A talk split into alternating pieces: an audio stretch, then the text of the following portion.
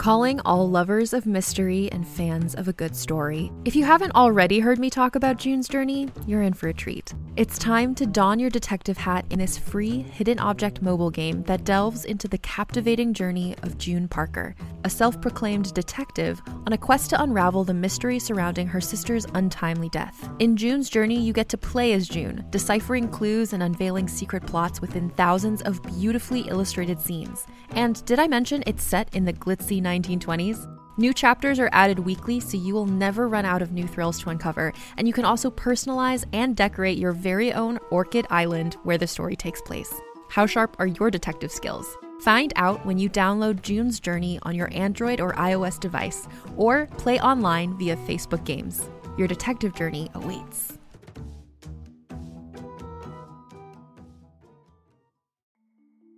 I'm someone who loves trying out different makeup looks, but doesn't really wear much on a daily basis, so I like to focus on making sure I have high quality staples. And whether you like a fresh face, full glam, or somewhere in between, you've probably seen Thrive Causemetics Viral Tubing Mascara. I've certainly seen it everywhere. You know, the one in the turquoise tube? So, that mascara, along with all of Thrive Causemetics' beauty products, are certified 100% vegan and cruelty free, which I look for in makeup, and they've got excellent quality to match. And something I didn't know from all the mascara videos I've seen is that for every product sold, Thrive Causemetics donates either that same product, another product that is needed more, or a monetary donation. They've worked with over 500 nonprofits to help with a wide range of causes like supporting cancer survivors, people experiencing homelessness, education access, and so much more. Knowing that makes me feel even better about using their products. And I do enjoy using them. Like I said, I like having high quality staples, and so my favorites are products that are multi purpose, like the Brilliant Eye Brightener. It comes in a bunch of colors, and I like using them as eyeliner, eyeshadow, and even highlighter. Thrive Causemetics is luxury beauty that gives back. Right now, you can get an exclusive 20% off your first order at thrivecausemetics.com slash thrive. That's Thrive Causemetics, C-A-U-S-E-M-E-T-I-C-S dot com slash thrive for 20% off your first order.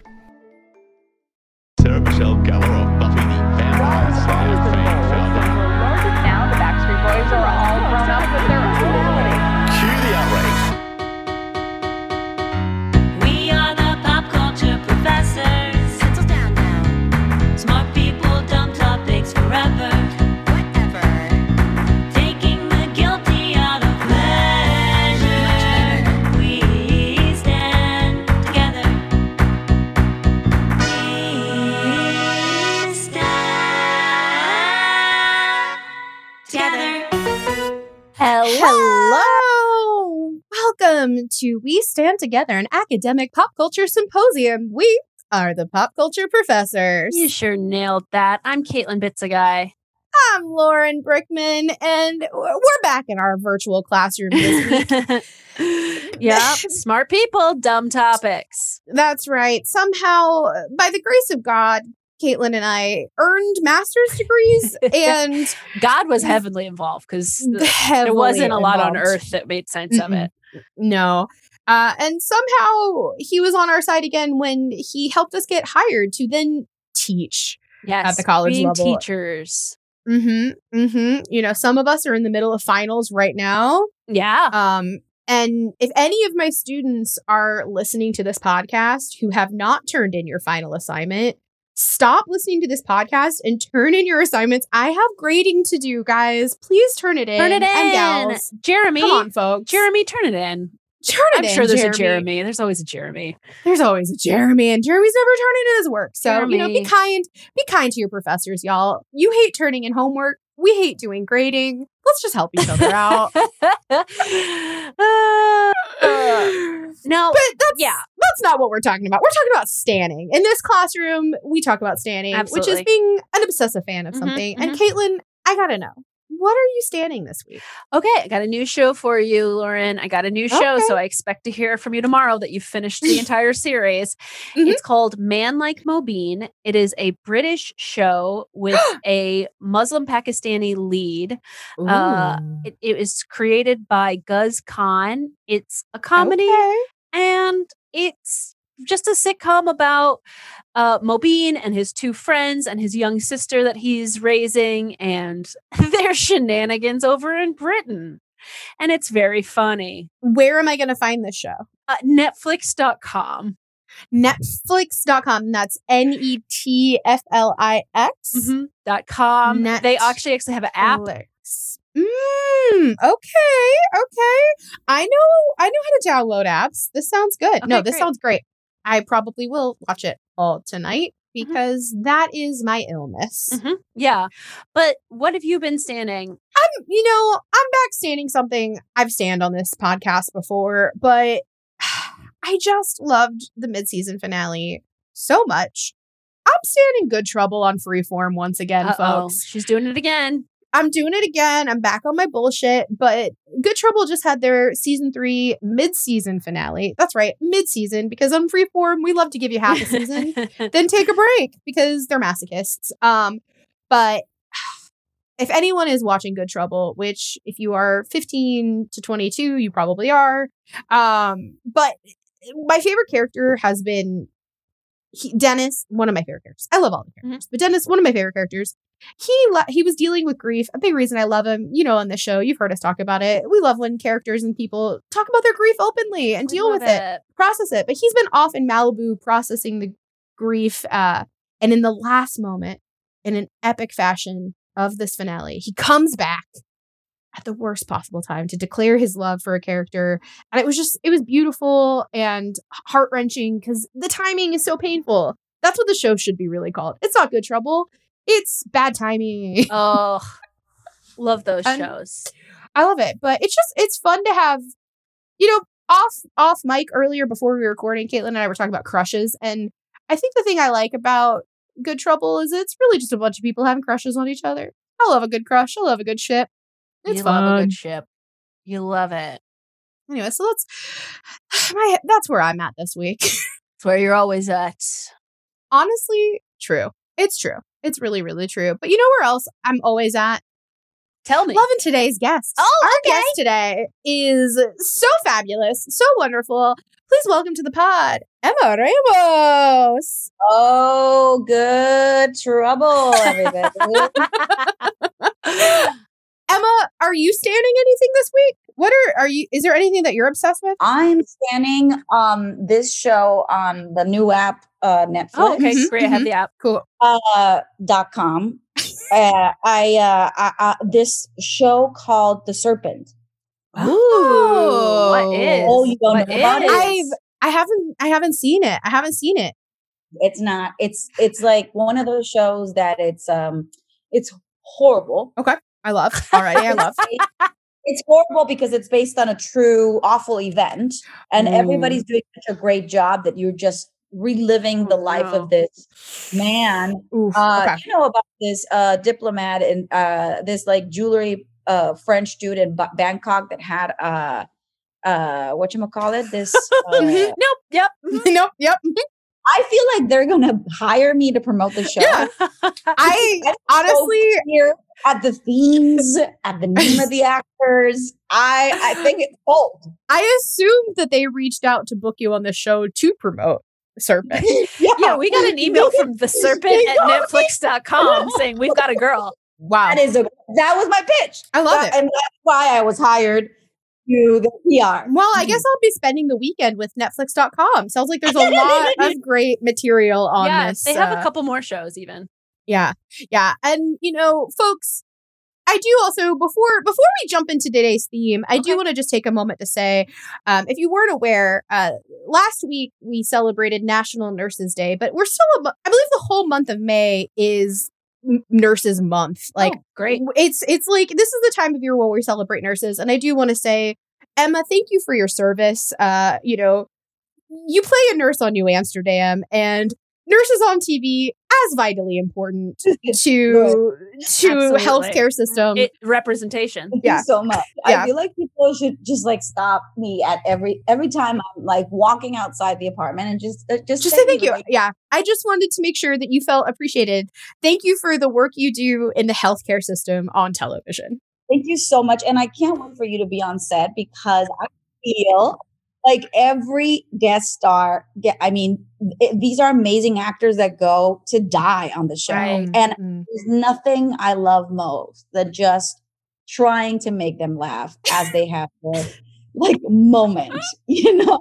And I'm like, you know, you're going to die. To, I mean, I mean, Yeah. But I, I do a check in. I do a check in Wow. prior. But thank you so much for that mention. yeah, Linda. no, of course. I just wanted to thank you for If you guys need any any um you know uh advice uh, health wise Yeah. i'm here if you're pregnant i Mhm. can i can do that too i can Yeah. bring the baby out of your well, body that's why I've been texting you all of my symptoms. Yeah. I've, I don't go to the doctor anymore. I just text Emma my symptoms and and i have vaccines Mhm, too mhm. ready to Oh, go great. Multiple. Okay.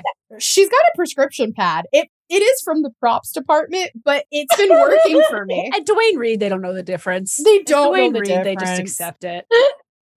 Um, don't go to Walgreens; they are smarter. Oh, they got their eyes. They got their eyes on those watermarks at Walgreens. but shockingly, we're not here to talk about nurses, though we could talk about them all day long. Today, we're talking home on the road. And to kick off today's episode, I thought I'd throw out there some definitions of home that I found. Uh, you know, home can be a noun, it can be an adjective, it can be a verb. Some of the definitions I found were the place one lives permanently, especially a Oh. member of a family or household, a house, apartment, or other shelter that is the usual residence of a person. The place in which one's domestic affections are centered, relating to the place where one lives, to give shelter to, to harbor, to lodge. So I'm curious. That's Okay. that's sort of like those are some thoughts that the internet gave us. But Caitlin, Emma, what are your definitions of home? yo that definition is so heavy Mm-hmm.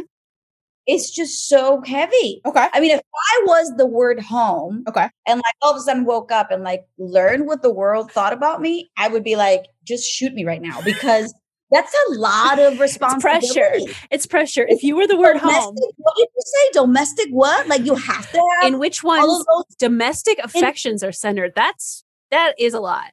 That is like you like just you go home to you know poo and sleep, and that's Mm-hmm. enough of a of a hurdle, you know. Mm. And uh it's a domestic encounter and a rela- no uh, no Okay. uh Okay. I disagree. Yeah, that's fair. Caitlin, any thoughts from you about what you think home is? Well, now we know it's loaded. Now we know Mm, it's loaded. now we know. Um, Now we know for sure. I don't think I have an interesting answer. I think it's just where Mm. you live. But do you guys think that there's a diff- difference between home and house? Yes. Yeah, I mean, I do, but I don't know that I experience it differently myself. Yeah. I I do. Like to me, my house is still the house where my parents live because I don't Mm-hmm. have that's still my closest immediate family. So like I consider like my parents' house. I don't have a house. My parents have a house. But like I feel different when I'm in their house. But is that your I- home then? No, because my home is where I'm is is is my apartment where I live. Oh, I mean, yeah, I don't have a house, but like, you know, apartment. Yeah. I have a question for Yeah. both of you. So when you co- when you talk to your parents, Yeah. do you, s- you say, "Mom, I'm going home," or do you have? I'm going to my Yeah, I know what you mean. place." here's the confusing thing about me. I will call anywhere I sleep home. I could be staying there for one night, and if I get tired, I'm like, I'm gonna go home. And that blind home, date, a blind date. yeah. You would So you've Like, you've I- lived on the subway after some drunken I've- nights. That was, where you, that was your home. Well, un- accidentally, that was my home. Uh, yeah, a, sh- a sidewalk in the middle of Italy was once my home. Um, but I've had many homes. Uh, because I have famously often, I especially like, uh, I I've done a lot of like, I've been on the road for work, like we all have. And like truly, like a, a shit tank in the middle of Pennsylvania, I'll be like, I gotta get home, and that's not my home, but it's my home. Right. You know, it's home base. I'll call anything a home. I'll call anything a home. I'm crazy. Wow. Wow. you know, Emma, we typically like to share with our listeners why um not only were we interested in a topic but like why we sort of feel like we have the credentials to talk about it right like on the first day of class your teacher always sort of is like here are my credentials um caitlin you you have a fun credential this week. Well, you know, I have done some jobs uh, outside of the tri-state area and had to relocate uh, for a little bit. And one fun kind of like perma non-home home I had was in Atlanta, where I worked there for a year.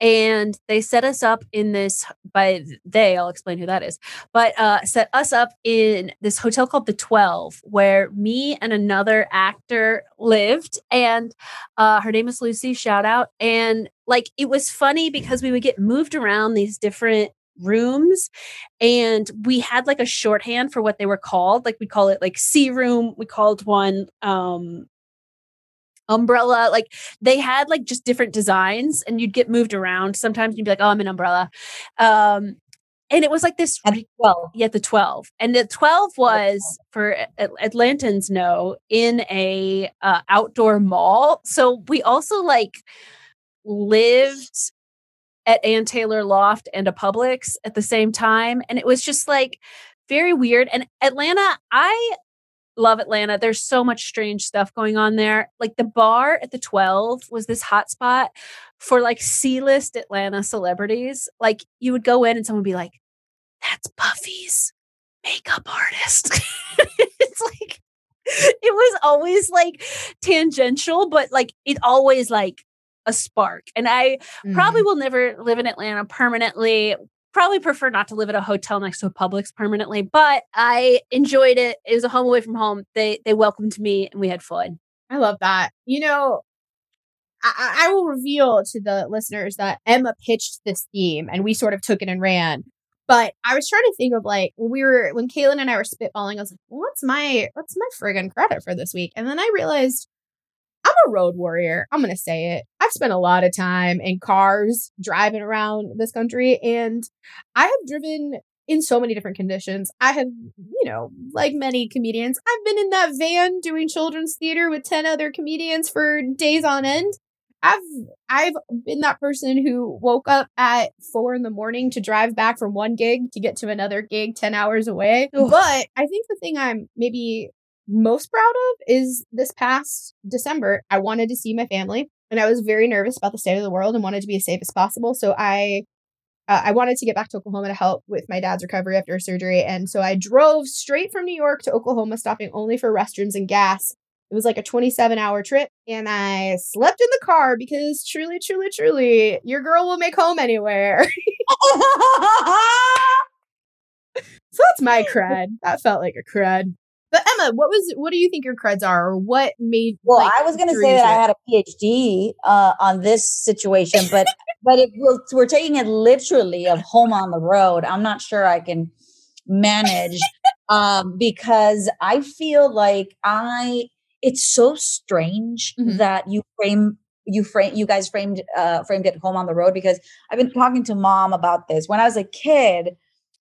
My, I come from a family of like generations before me, like I would say at least 20 generations before me, people that are very proud about not moving, you know, about like ownership. Own this is our land. Yeah. My my father's line, uh, that they inherit this land that they've been passing on and just you know uh, uh, growing vegetables and just Mhm. like feeding Mexico, if like feeding a, little portion. Yeah. you know, but, but you know what I'm saying. So so so it's in my DNA when I was a kid Yeah. that oh this home idea is limited. Mm. Now, I think that thank God I was like the internet kid too. That like my parents didn't, uh, they weren't. So all of a sudden I was like, wait a minute, uh, I can leave. and I, I don't know. It's um, it's uh, I, that's why I was gonna tell you guys that I was, I, I was like, please talk to me, like look up to me, uh, because I am above you. But then, like Lauren just said that she slept in a car, and I'm trying to. I have slept in a Mhm, car mhm. but it was more like I don't think if this counts. Okay, Yeah. you guys tell me if this counts because um uh we were uh heading to Disneyland the first time I went to Disneyland with my, with my parents. Uh, and this was like an eight hour drive from Culiacan, which was the, where I was born, and then all the way up to where everybody knows Disneyland is. Uh, if not, please do not listen to this podcast and go. Uh, so, so then we, we're driving and uh the van ran out of gas or something and we had to sleep in the van Mhm, mhm. Okay. Yeah. Yeah. Yeah. Yeah. Oh yeah.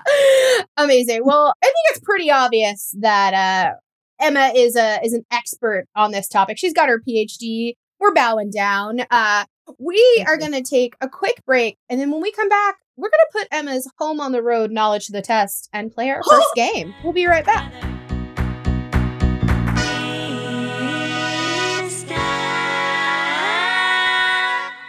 Together. You can shop from anywhere doing pretty much anything. You might shop while working, eating, or even listening to this podcast.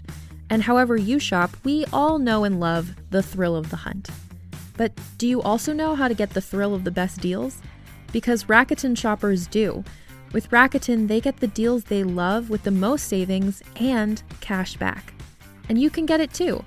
Start getting cash back at your favorite stores like Sephora, Nike, and even Expedia if you're looking to get some travel in. And getting cash back doesn't mean you have to miss out on sales because those can just be stacked right on top. It's easy to use and based on a simple idea. Stores pay Rakuten for sending them shoppers, and Rakuten shares the money with you as cash back through PayPal or check. Download the free Rakuten app and never miss a deal. Or go to Rakuten.com to start getting the most bang for your buck. That's R A K U T E N.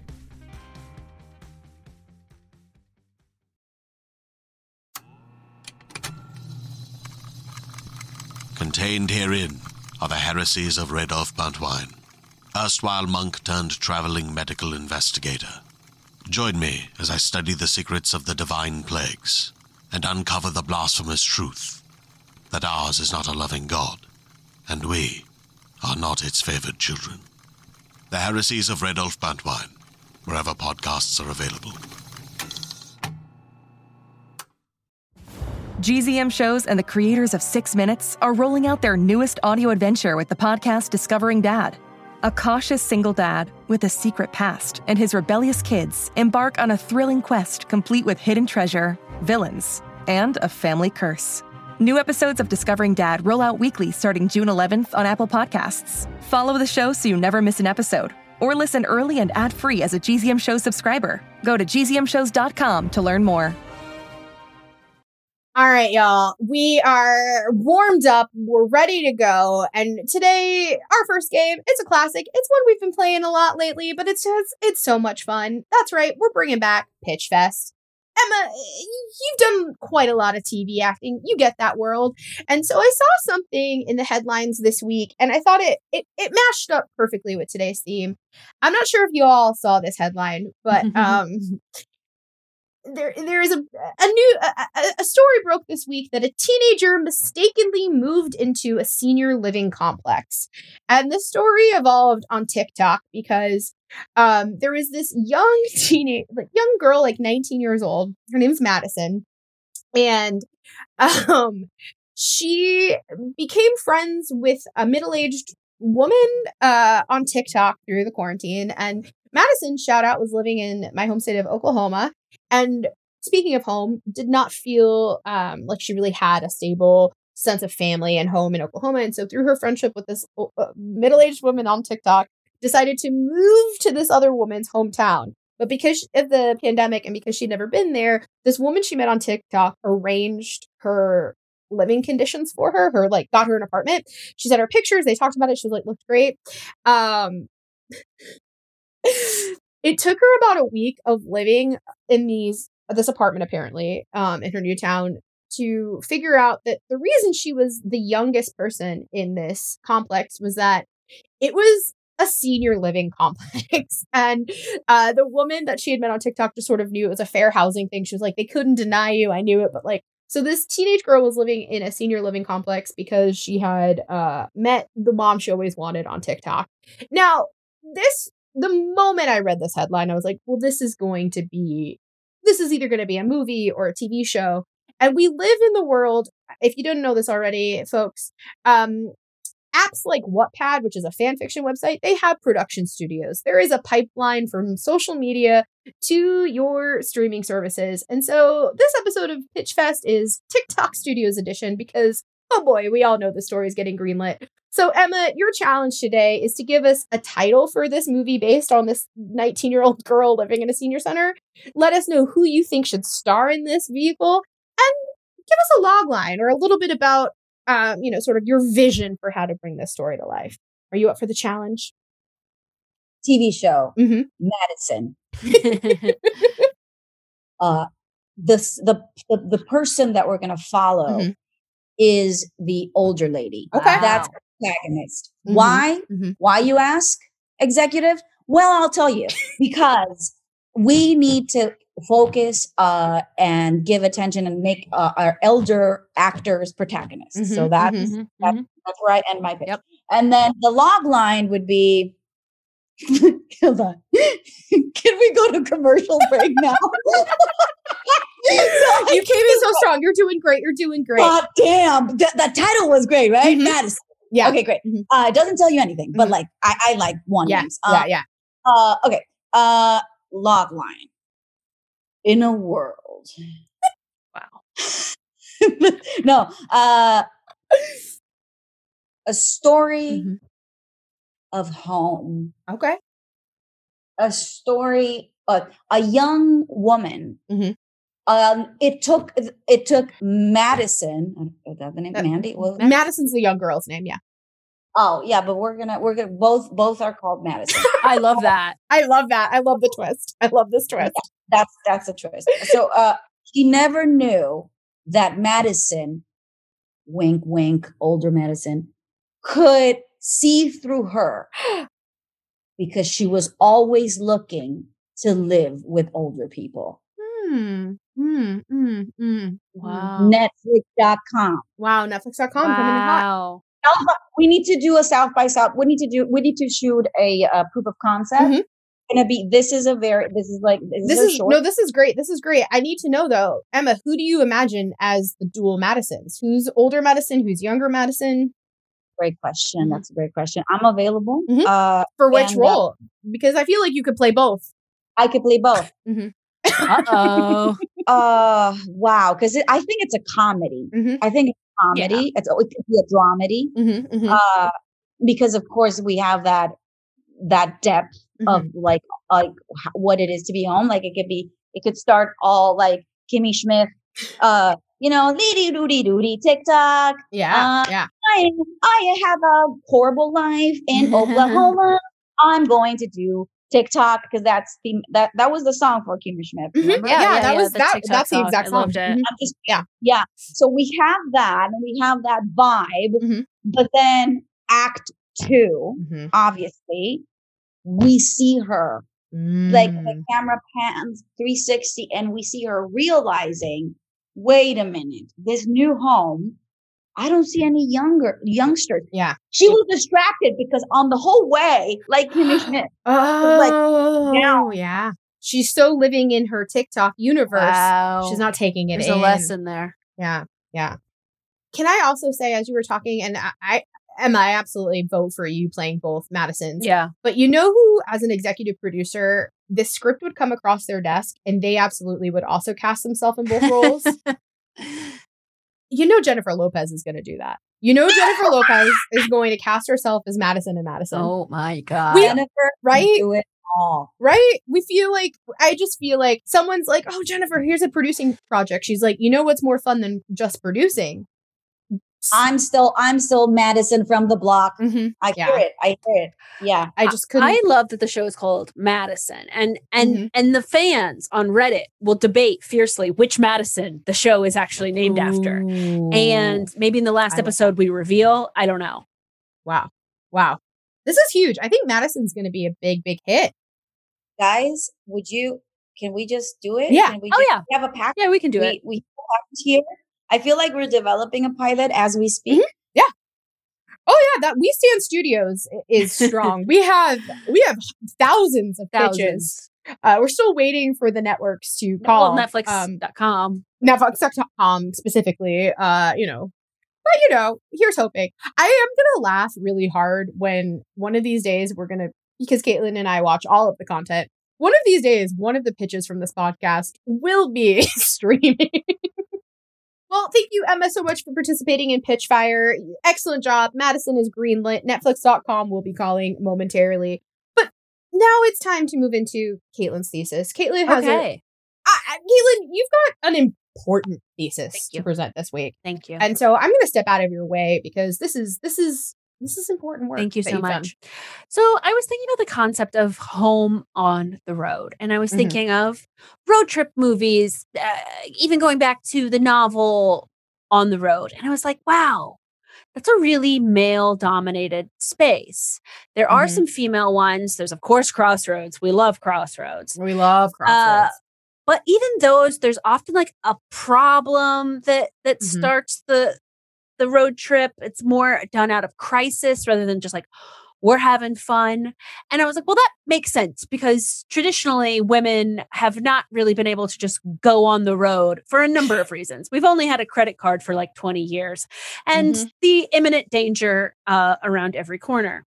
Um, but then I was like, what is kind of the women's version of this? And it's orphan movies where you get to move in Oh.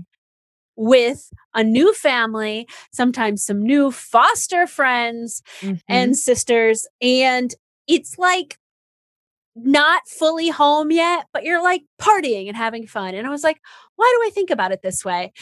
And it's because of one particular show. And it's a show forgotten to time until this moment. The show is called Rags to Riches.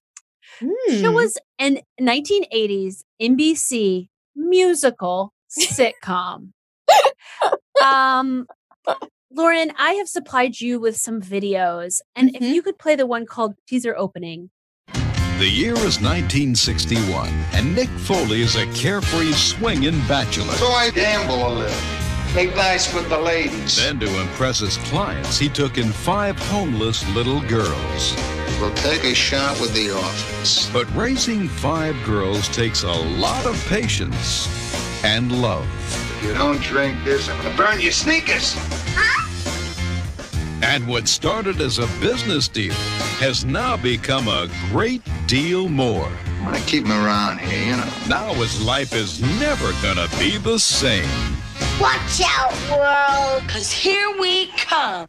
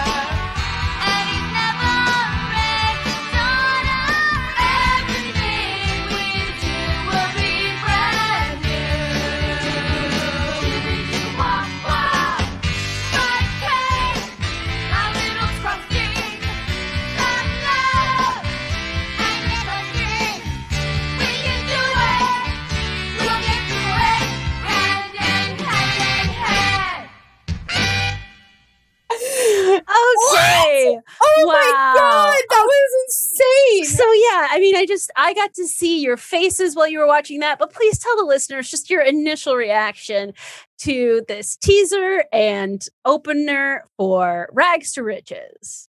I'm exhausted. I'm I feel like I just watched act 1 of a true crime special Mhm. Okay. because Explain. it Explain. That's normal, but explain. it feels like that man Mhm. That was not a safe situation for those young girls It feels very, very, very lecherous. It feels very creepy. It feels unsafe in so many ways. I just saw red flags everywhere. I just saw red. It also made me feel like, wow, we have such little say as actors, right? Going to that set and just like questioning the obviously white male director of like being Tisha and be like, um, I just have a question plot wise. Um, uh, or like season five, and be like, are we still gonna call it homeless girls like acquired by this guy? Like, Okay. So this these are all great points. So just to clarify, the five girls lived in an orphanage and they refuse to be adopted alone. They all have to be together. Uh, the the Tisha that Emma references is the very famous and successful actress Tisha Campbell, who got her start on this. Uh, it is a diverse group of girls. We love that. However, the show does take place in 1961 and race is never addressed, which is unusual, frankly. Wait, it was the 60s? We were just watching something that takes place in the 60s? So it is story storyline, right? It's 1961 in the show. By the way, every episode is an hour long. What? well, but and, and I just read that they was syndicated, so this means that it lasted more than how no, many it was it was just two. Um, it was one of those NBC then straight to syndication deals. Mm. Um, but the show uh, released with the tagline "If you like Annie, you'll like Rags to Riches." Which I absolutely love because the construction is usually if you like X, you'll love Y, but they didn't oversell it. They said if you like this, you'll also like this. And I love that. Oh now, I can't explain to you enough. This is a Kidz Bop 1960s music musical comedy. So they would take songs, rewrite the lyrics to address the issues that the five daughters are having and make them um if you know if there's sexual things implied they take that out. So Lauren, if you could play the I love him oh I will follow him Genuinely, I'm so scared. Okay.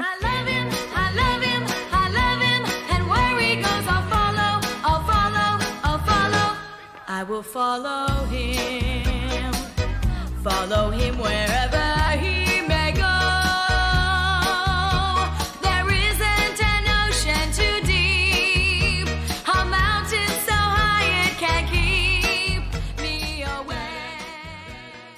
Okay, that's good on that one. Oh, so, so one thing about this is musicals usually have rules uh, where you know if they break into song, it's never acknowledged within the musical, or sometimes there are musical performances within a musical, say Dreamgirls, where you know Mhm. when they're performing. This never has any rules. Like sometimes people seem to know that people are singing, other times they don't, and for no reason. Okay, I have three things I just need to say really quickly. First and foremost, okay, yes, the blonde chick in the 60s. The rest of the girls, they were fully in- dressed like 1986 the year it being shot. is like um yes but i think that that is somewhat self-conscious that they're doing a Okay. sort of remix of 60s Maybe it- plus 80s Okay, that it feels weird now, but I, I I'll give them that. Two, they're all very talented singers. They, can actually sing, which doesn't always happen in TV mm-hmm. musicals, so that's fun. Three, I have to assume now that I've seen this, I didn't know it existed before today. I have to assume that Ryan Murphy loved this show, and this explains so much. i think you are absolutely correct and i loved this show too and it, it made my brain what's wrong with it today um also the little girl you may recognize heidi zeigler later went on to be the youngest girl in just the 10 of us another like low rated 80s sitcom. So, Heidi, thank you for your work. The music was done by a man named Mark Mueller. I mean, the music was done by a million acts, but this Yeah. man named Mark Mueller, who wrote the theme songs to DuckTales and Chip 'n Dale Rescue Rangers. Oh, I love that. So he is all over it.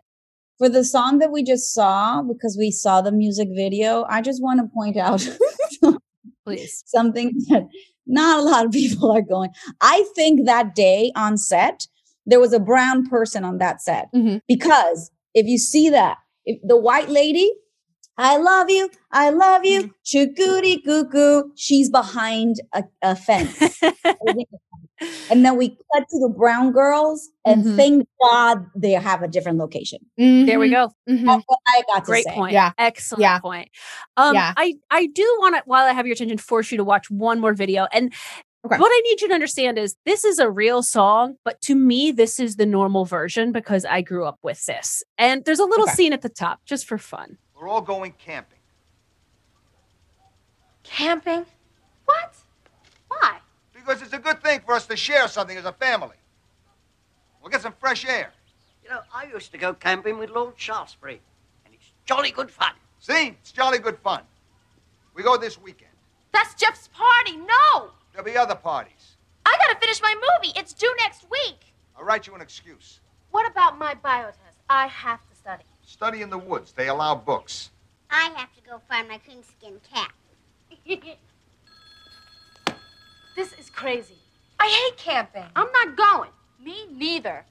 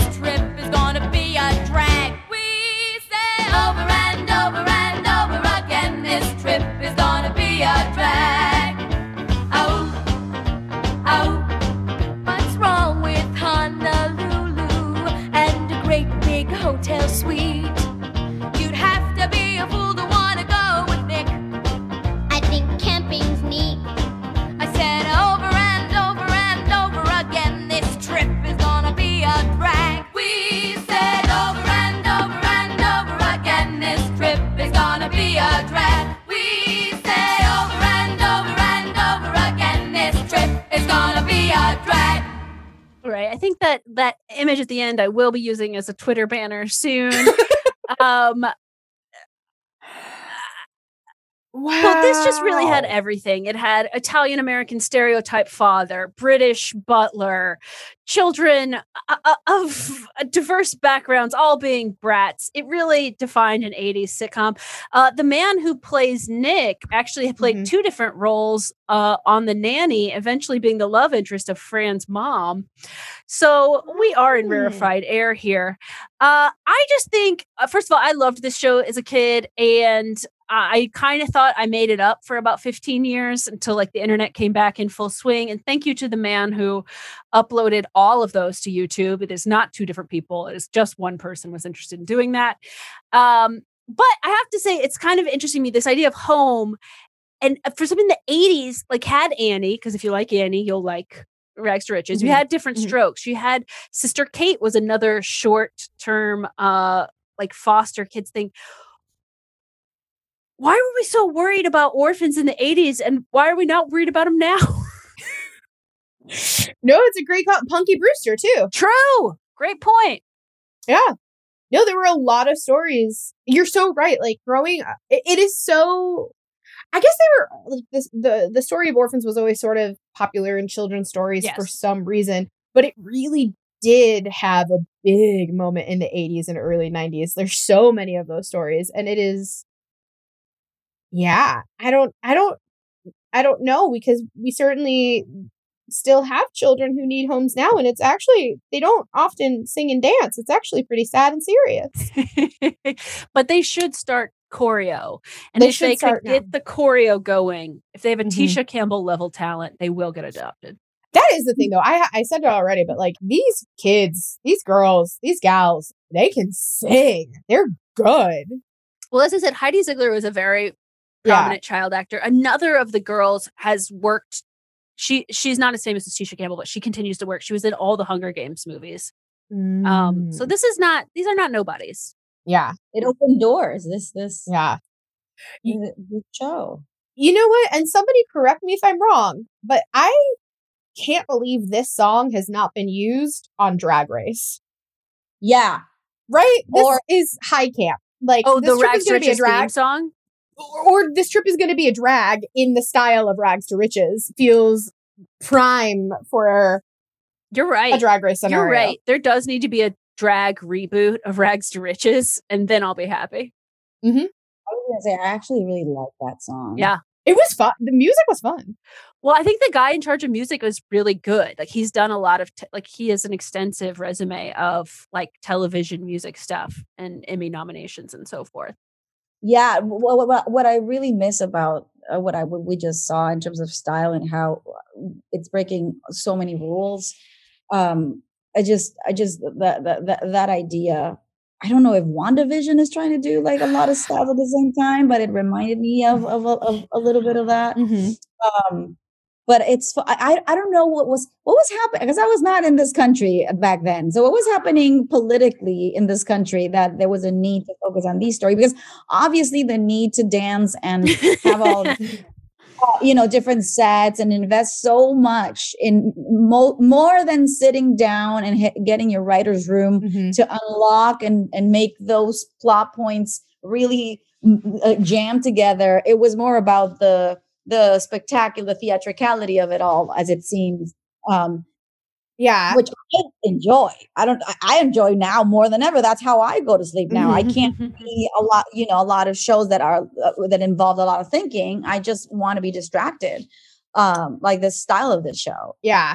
You know what part of it maybe is too, though, is like, eh, you know, uh, something I've mentioned on the show before, but like after watching that Nickelodeon documentary, uh, The Orange Years, you know, in the 80s, they were just starting to figure out that like kids could be consumers. Right. You know?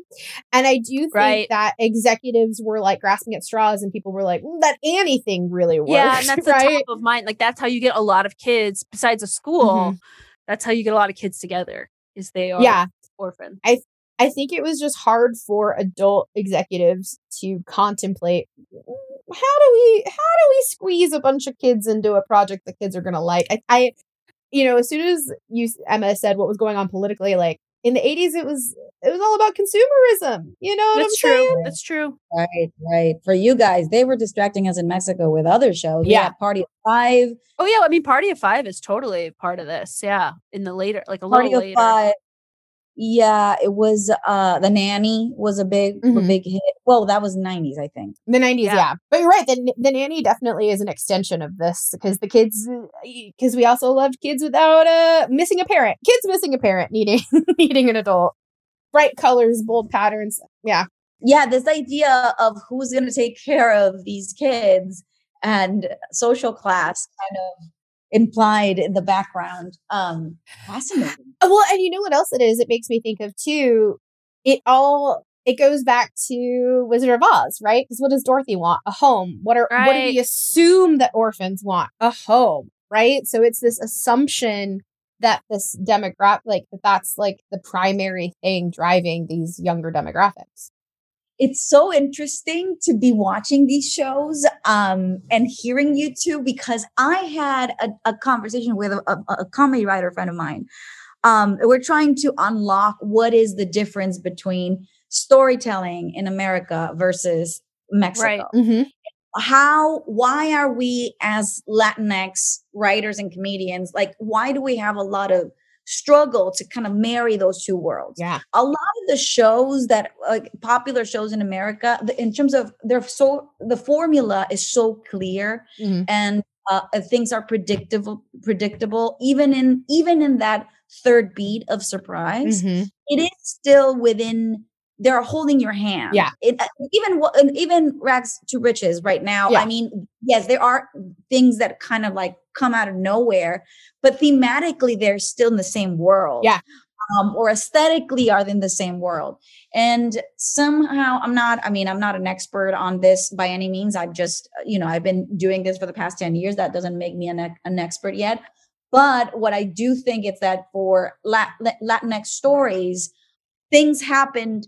Think we we just stay there Mm-hmm. in what's happening, and there's kind of like this two worlds that are separated. So it's it's a little more convoluted, and it doesn't it doesn't necessarily uh, add up. Yeah, it's just it's just a different way of doing ballet. Right. You know, right. it's like we don't do demi plie the same way. You know, Yeah. it's just like hmm, it's so different. Yeah, it's fascinating. Caitlin and I have been talking about that on and off because we both are in love with the same French TV show, and we talk about this a lot about how the way they get the trust they have in their audience is so different than like we're always joking around about how awful the American version of the show of Call My Agent w- will inevitably be when they inevitably do it, and it's so heartbreaking. But I think about that a lot. Like so many of my favorite series, like when I think about like top shelf art so tv so many of them are international or international from a western american perspective sure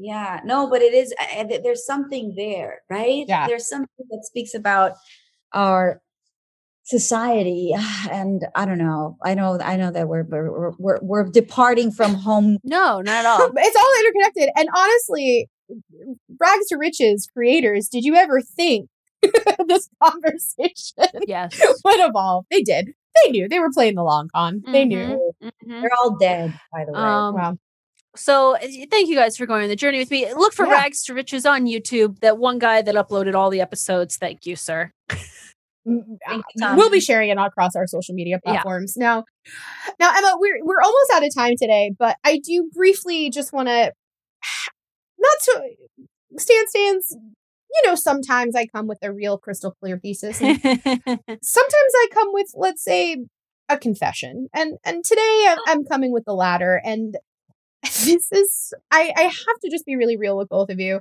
I initially thought i was gonna come in today with like a, a fun look at road trip movies but i saw caitlin's thesis and i was like oh she's kind of going there with the misogyny on the road trips thing. So i was like well what are, what are my second thoughts on this idea of home on the road and when i tell you that i had a vision as if it were from god of diane lane like mm. I couldn't stop thinking about Diane Diane Lane. Lane. And friends of the pod, you may have heard me say this. I have often, for the past several years, I've been living proudly as a woman who identifies as a middle-aged divorcee. Um, I am neither middle-aged nor divorcee, but if you looked at my closet, the contents of my fridge, or, or my Netflix queue, you would believe I am. And since it came out when I was quite young, one of my favorite movies has always has been the movie Under the Tuscan Sun, where Mhm. after a heartbreaking divorce, Diane Lane goes to Italy for what's supposed to be like a vacation, but she ends up putting down roots and building a new life and investing in a new home. And I couldn't stop thinking about this movie and about her performance in that movie and about how much I love it. And I was like trying to figure out, I was like, what's my actual thesis? What's my actual take? And as I was like Googling and thinking about Diane Lane, I thought of another Diane Lane movie that I love. Ah. and I think it's the movie that introduced me to Diane Lane. And it's a film called Indian Summer. And it- Mhm. if, if you've never seen Indian Summer, it was in, it came out in the 90s. I have such distinct memories of being in like first grade and going to the AMC theater and seeing the big Indian Summer like cut out for the movie and like being so excited about it and my parents being so confused. like, why do you want to see this movie about middle-aged people? And like I was like, I want to see it. But I have always loved Indian Summer. And if anyone, if HBO or whoever houses these movies ever released the amount of times that I have streamed Under the Tuscan Sun and Indian Summer, Ah. I would be arrested. I would be considered the enemy of the state. But Indian Summer, uh, if you've never seen it, is about a group of friends who all went to the same summer camp as kids being called back to their summer camp as adults by the camp owner to have like a fun weekend. Rem- like it's kind of like a big chill at summer camp energy. And Diane Lane is in that. And I was like, okay, these are two this is at two different points in her career. There's like young Diane Lane, middle-aged Diane Lane. I was like, but to me, they like sort of like sit in the same place in my like heart and soul. And I was thinking about, I was like, why are these the movies that I'm like, can't stop thinking about? Why is it Diane Lane? And I was thinking about, you know, I knew that I was going to ask the question at the top of the show, like, what does it mean to have a home? Like, what what is home? And it, to circle back to some stuff we were sort of saying at the top, thinking about Under the Tuscan Sun and Indian Summer and what these characters and what these films are really searching for is a feeling of safety, right? And to me, like, um, the any place can be called a home, but for something to feel like home, there's a difference, right? And that's what I sort of realized in thinking about these two movies and these two performances is that like it's easy to call someplace home. It's hard to feel at home. And one of the things that I love about Diane Lane is she's such a like emotionally available performer and it's like so palpable in both of these movies to like go on that journey with her and you like feel it right? Like i think the thing that i love about under the tuscan sun is that it's like emotion porn. Like it's so it starts you it breaks your heart and you are sad with her and then you get frustrated with her and then you get excited with her but then like there's this like breath of fresh air at the very end of the movie where you like sigh out with her and it's just like such a fulfilling trajectory. And so my thesis today is that to me diane lane is home. That is my confession. That is my thesis. And I'm curious, do either of you have a piece of content or an actor who uh, your Diane Lane? Like, who's your Diane Lane? Who's your pop culture home? Bette Midler. Bette Midler is my home. Yeah. Okay. The Midler.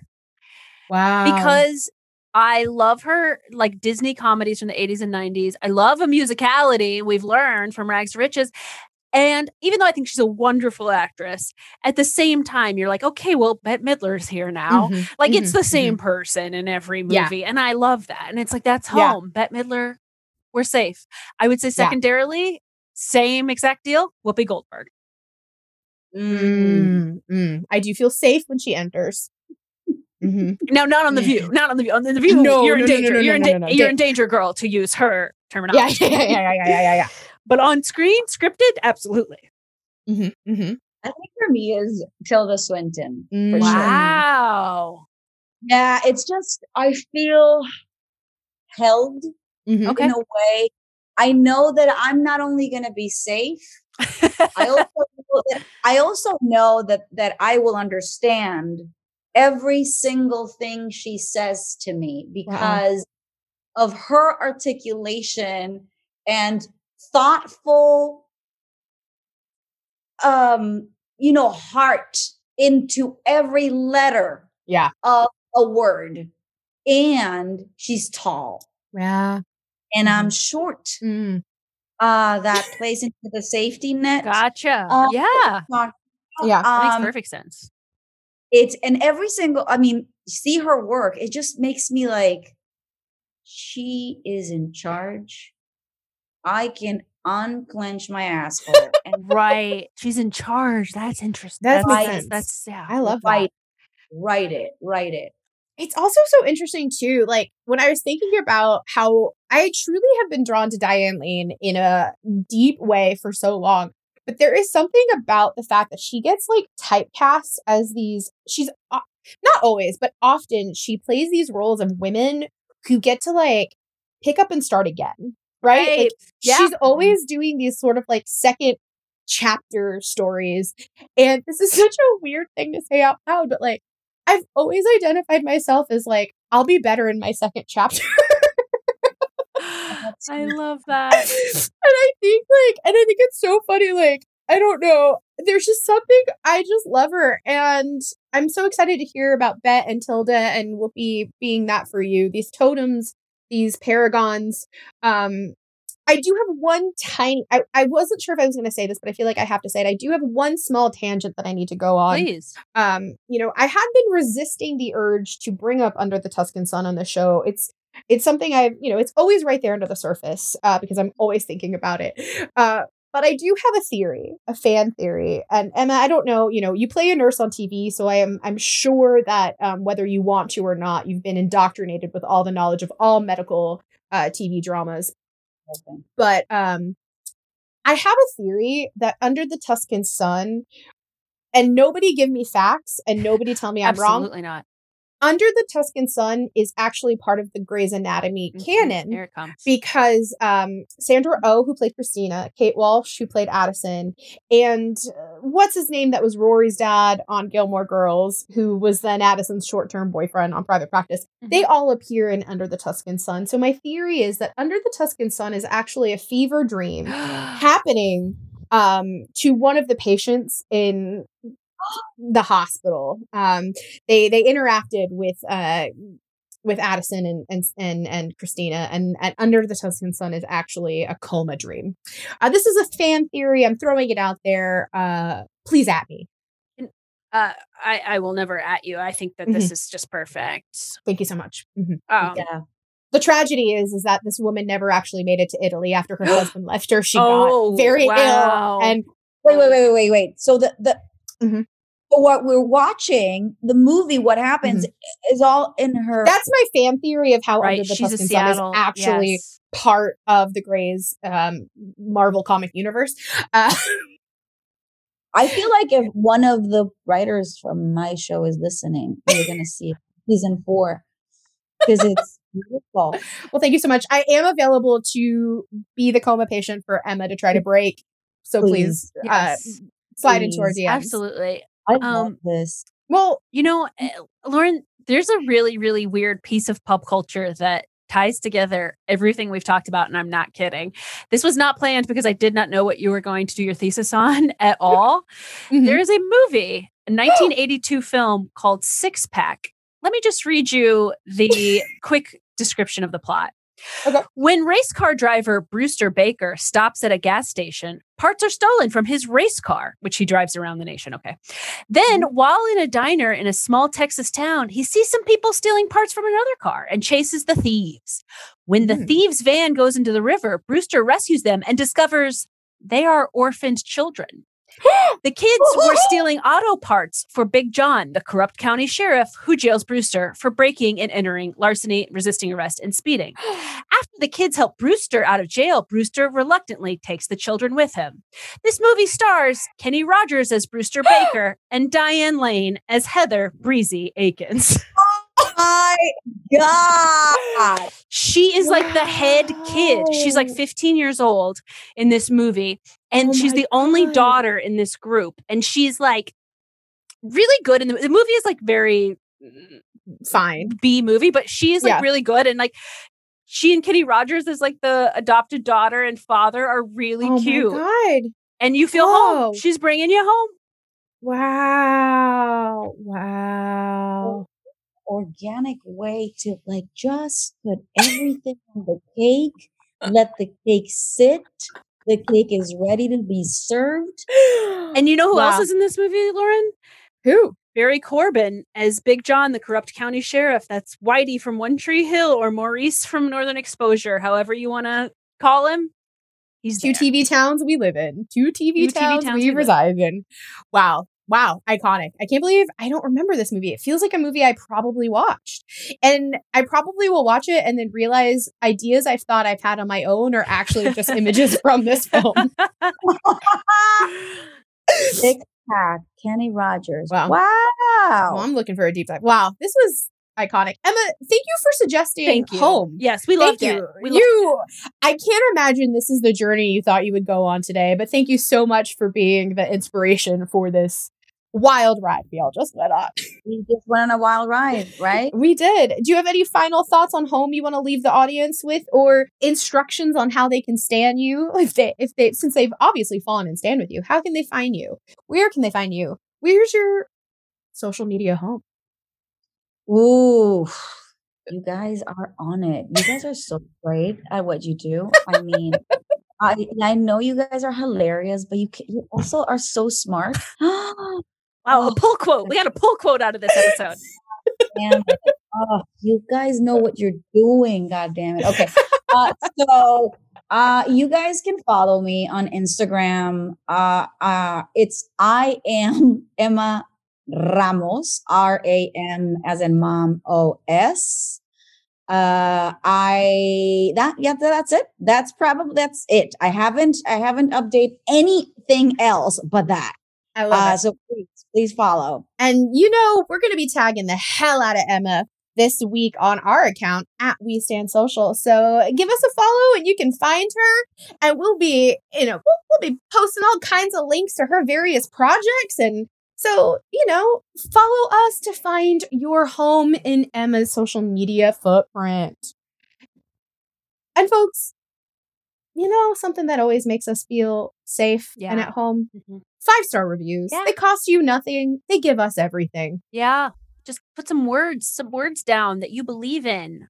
Mm-hmm. You guys, I can do a transcript of what just I that was so heartfelt and I stand by it. I think I'm gonna this is what I'm gonna do as soon as we finish this. Oh my I'm gonna write it down on a review. Thank you. Oh my God, Emma! Wow, be The like guest, Emma. The guest with the mostest. Eh, Thank you all. Thank you all for listening. We love you. Stan- We love ya. We love you. We love you, Emma. We love you, Stan Stans. And we'll catch you next time. Bye. Bye. Sarah Michelle Gellar of Buffy the Vampire Slayer fame. Now the Backstreet Boys are all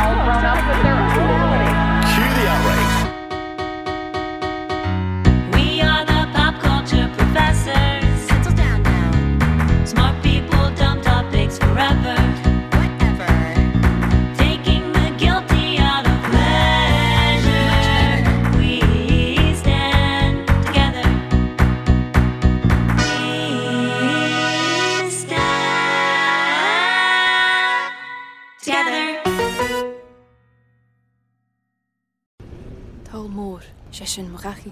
Talmor is my home. My family have worked the land for generations. My gran says the island does not belong to us, but we belong to the island. And we must be ready, for a great evil is coming. And death follows with it. Listen and subscribe to the latest season of Undertow, The Harrowing, a Storyglass production presented by Realm, available wherever you get your podcasts.